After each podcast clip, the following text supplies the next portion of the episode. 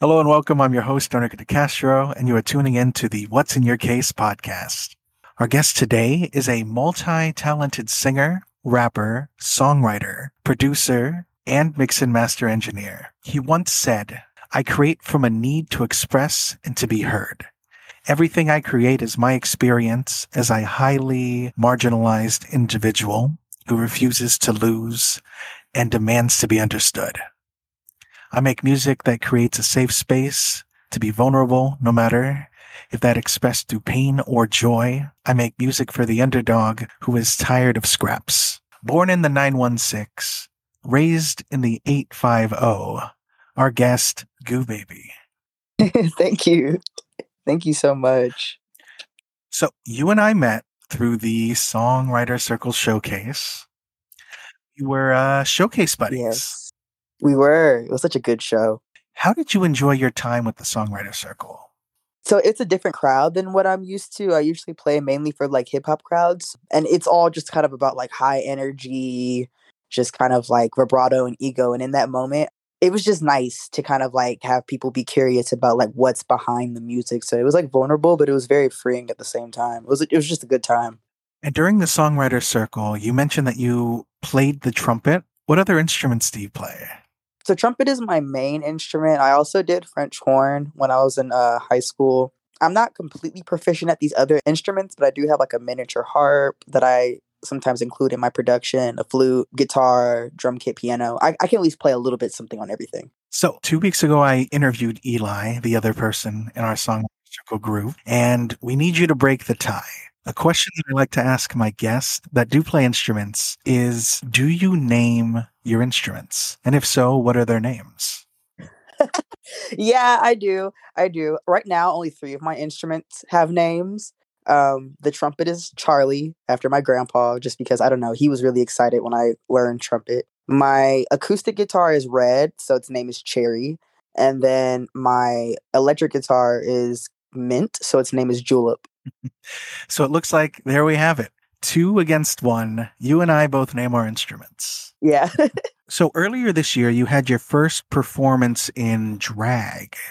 For the listeners that don't know exactly what drag is, can you tell us what a drag performance entails? Yeah, honestly, it's uh, how do I even explain it? There's so many ways to look at drag, but I I think at like the meat and potatoes of it, it's just stepping out of self and completely coming into a character, embodying something. And you can do that usually through the way you do your makeup. It's a lot of like costume and design and also an element of talent or lip syncing usually. So for me in this time, I dressed up, did my makeup, and I lip synced this time. Do you plan on doing more drag performances this year? I do. I really I really hope so. It's just right now I'm super busy, but it's always fun. It's so much fun to do drag performances. So September 10th, 2022, you released your music video called Greens. Yes. This one was directed by NZE Productions. Yes, NZE Productions. How much involvement did you have in the direction of how that music video was made?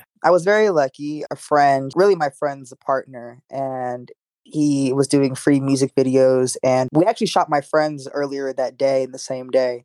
But as much involvement as i had in it i did all the storyboarding for it and i just basically gave him a piece of paper a little a little um, scrap piece of paper with like some shots and i told him like there's a story i kind of want to tell and you know if you feel any other creative freedoms within it go for it. But yeah the idea and the concept was pretty much mine and looking back at how that music video was made, how did you feel in the time when you released it? Nervous. And I mentioned this at the Songwriter Circle. Like, I have really grandiose dreams of what a music video can look like in terms of visuals. And so it was still a cool music video, but I didn't know how to make it live up to like what I saw in my head on a budget but still for what it is i was very proud that i still captured the essence of like what i wanted to kind of display and it looks like in september 17th 2022 you released another music video called mr nice guy but this one was directed by yourself Yes, and shot by me too. What are some tips you could give someone that was interested in making their own music video or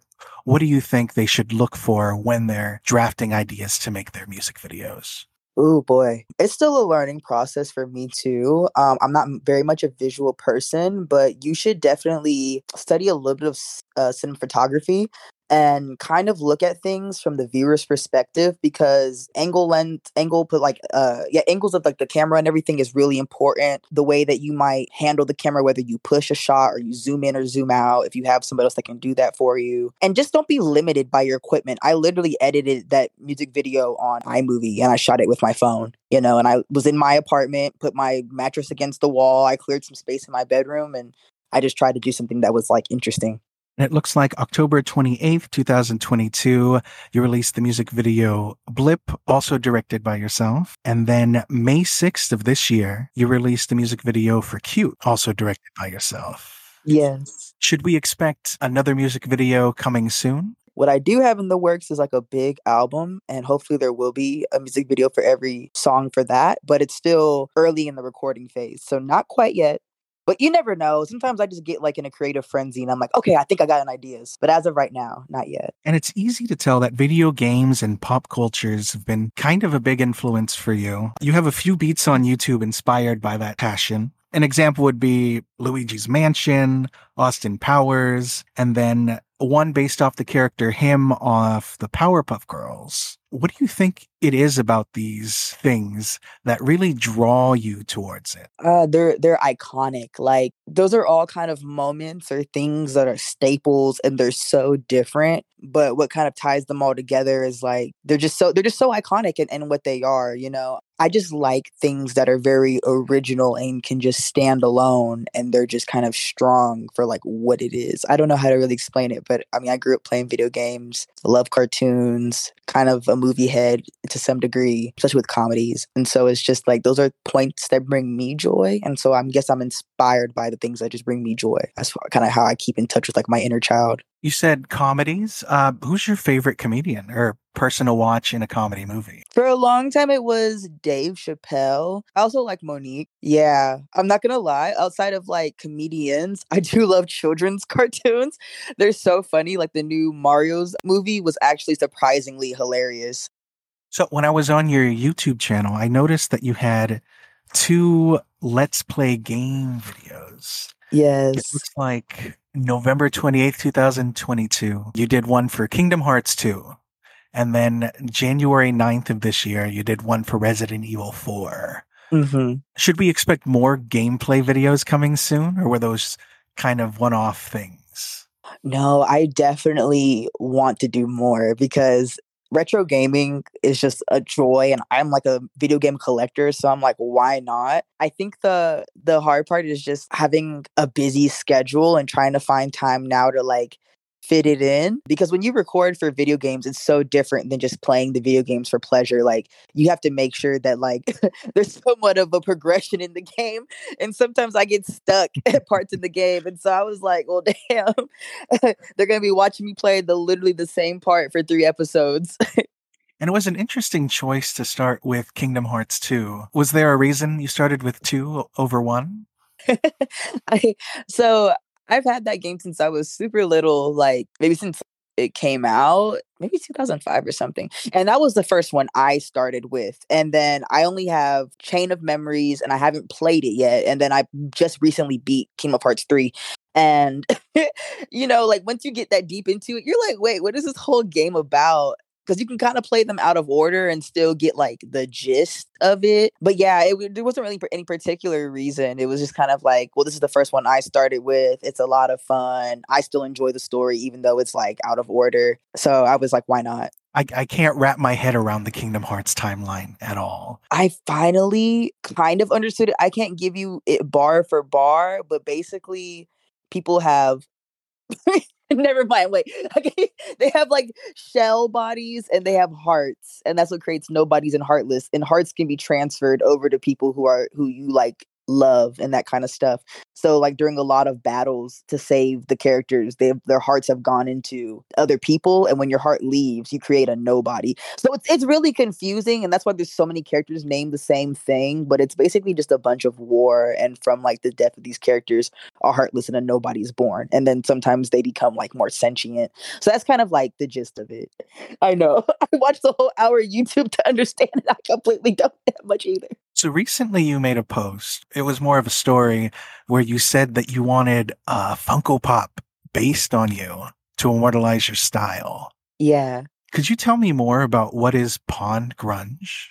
Yeah. So I'm from Florida. Uh, there's a lot of like, I'm a real country boy at heart. It's really funny. Like, I just love outdoor wear, but I'm also like an ex emo kid. So there's that mix of that. Everything in Pond Grunge is just kind of like nature inspired. It's flowy. It's ideally clothes that you could literally go out and play in. Like all my friends used to kind of tease me because my shoes were always dirty, but it's because I'm always out in nature. So it's like it's still well put together. It's a little grungy. You could get dirty with it and it wouldn't look crazy. You can still enjoy life even though it's fashionable. A lot of fishnets and chains and pearls. So it kind of has like a, a tied together, almost classy ish element to it. Lots of platforms, lots of statement pieces. And it's just kind of my way of combining like a hippie, grunge, outdoorsy style. All right. So let's take a look at your discography now. Okay. September 6, 2022, you released the album From the Archives, which consists of This Is Who, Mr. Nice Guy, Pimpin', Greens, The Gardener, uh, forgive me if I mispronounce this, Nishki, Game Over, and Rain. Yes. Do you remember how you felt when you dropped this album? Oh my gosh. I felt like it was a flurry of mania because this was the first full body of work I ever mastered. And so I just remember, like, oh my God, I would be in my apartment, not sound treated, lots of reverb, not knowing what I'm doing, watching YouTube videos of how to master as I'm learning to master.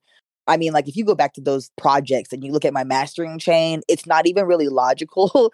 at a certain point, if I go back now and look at it, it kind of stresses me out. Because I'm like, what were you doing? Everything. But I was just so ready to get my music on streaming platforms. I had been doing pretty good. Those are like almost all of them were all songs that had already been released on SoundCloud or they were songs that I were like I was like just showing friends and that kind of stuff and they're like you have to post these already. But I definitely felt so like manic, frantic and yet relieved to just like get it off my back because there was like probably a good two solid months I was just mastering and trying to learn how to master and running from my apartment to my car to listen to see how it sounds and back and forth for like hours a day. But ultimately, I still look back on it and I'm like pretty proud for like my first album that I mastered. And then it looks like October 6th, 2022, you released a single called Danzo's Arm. Mm-hmm. Is that based off the Naruto character? Yeah, yeah. If you look at the cover art, I actually photoshopped a bunch of Sharingan eyes into my arm, and I'm wearing a, a yukata, which is like a cotton kimono, just for you know the the vibe and aesthetic of it all. Now, in the great debate about Danzo, do you think it was fair for them to not put him on the mountain as a Hokage? Uh, I mean, I think I think it is. I think it is fair not to, you know. Uh, dude's egregious. I mean, the whole reason why he even has those eyes is basically because of like mass genocide and, you know, I mean, there's certain presidents in our history who we don't really talk about or give much favor to.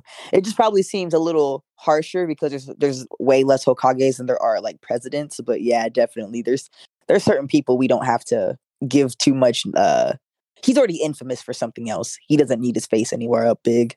And is Naruto your favorite anime? Probably not my favorite, but it was the first one I ever watched. So it definitely has like a good space in my heart. Like I was watching Naruto before I even spoke English. So yeah, it's it's it's a good place in my heart.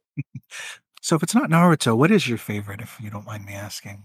Well just i have a shojo favorite too but i won't say that because i feel like it's embarrassing um but for for shonen anime it's probably full metal alchemist honestly full metal alchemist or full metal alchemist brotherhood oh my god don't kill me which is the one that's longer it's brotherhood right i think it's full metal alchemist i think brotherhood was shorter because it went more with the manga? Yeah, whichever one is longer and where Sloth is like a guy and not a woman. That's the one I like. Now, I'm sure you've heard this before, but have you tried One Piece? oh my god. when I was a kid, I watched it a little bit. I cannot remember what goes on. I have the first manga and whenever like it comes on like the NHK, the Japanese channel that you can get in America on Mondays. So when my grandma watches it for fun, I sit and I watch it, but I could not tell you what's going on. Can't blame me for trying, but no, I know. I've had people really tell me, and they won't tell me they're talking about One Piece. They're like, "Yeah, it's about genocide and slavery and overcoming." it. I'm like, "Wow, what is it?" They're like, "One Piece," and I'm like, "Bro." so October twelfth, twenty twenty two, you released the single "Blip." Mm-hmm. October 23rd, 2022, you released the single Never Could.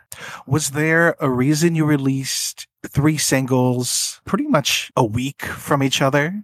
Just really antsy to get music out because, like, I had those songs from the archives were old to me.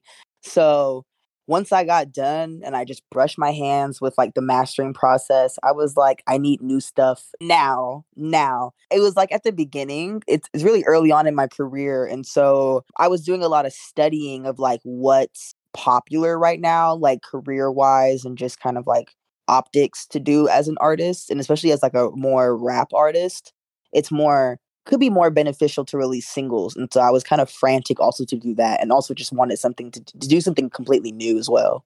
January 5th of this year, you released an album, Am I Warm Enough? It consists of Peeped, Crack, Decay, Intensity, Warm Enough, On My Own, and Some Slight. What ways were you promoting this album that were different than how you promoted your first album? Oh yeah. It was so cool. I did like a press release where it had like a little blurb about every song and it just kind of was a little more like personal and less like PR than the first one. And then I did a lot of TikTok too. I didn't make any music videos for this album just because of like timing and organization and because the album was like really spur of the moment. But that press release kit, the electronic press release kit that I did was really cool to me. And then April 25th of this year, you released a single called Cute. Or should we expect any singles or albums coming soon?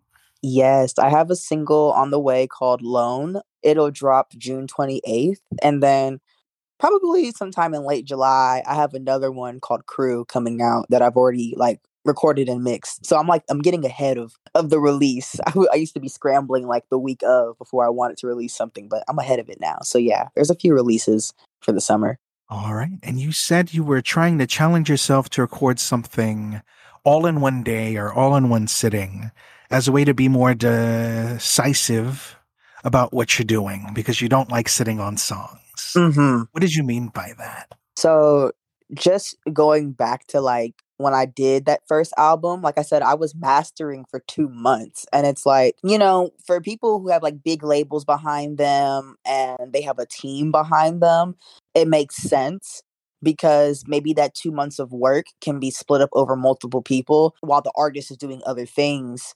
But for me, I'm doing the writing, the recording, the production, promo, uh, marketing, photo shoots. Like I do it all by myself. And so it's like for me to even spend a month on just one aspect of that and one um, only one aspect of that alone, you probably only get one song out of me a year. And it might look super duper polished and super duper good, but also there's from like a human need within me, I have a need to just express and like release things. Like even just sitting on a song for too long doesn't feel good because it's like if it's a song that I wrote in anger or I wrote in pain or even in joy sometimes, it's like I can't keep mulling over that same emotion. It'll make me kind of not like the song anymore. Thank you for being our guest here on the What's in Your Case podcast. Do you have anything that you'd like to promote and tell the listeners where they can find your content? Yes. Okay. So I know this is going to come out a little later past these dates, but just to kind of plug what we're doing for the for the summer, June 28th, I drops my song Loan, So you can find that on all streaming platforms. Goo, just G O O. The first O has a slash in it, so you know it's me. I'm also throwing my first show called Kiki on K Street, July 20th. It's going to be like a black queer celebration. We're bringing ballroom, a rap performances. It's just going to be a good time. And then August 4th, I'll be performing at a house show with some acts like Wabi, Jakari Smith, Lab Rats, Alan the Enigma, Moon or Moon Moon, and um, it's gonna be just a really good, kind of all in the family kind of mix. I can't think of anything later down the line, but hopefully, if this Kiki on K Street goes well, there's a possibility I could be doing this monthly, if not twice monthly. So just keep your eyes out for that as well. And you can find me on all social media at Goo Bebeh, G O O B E B E H.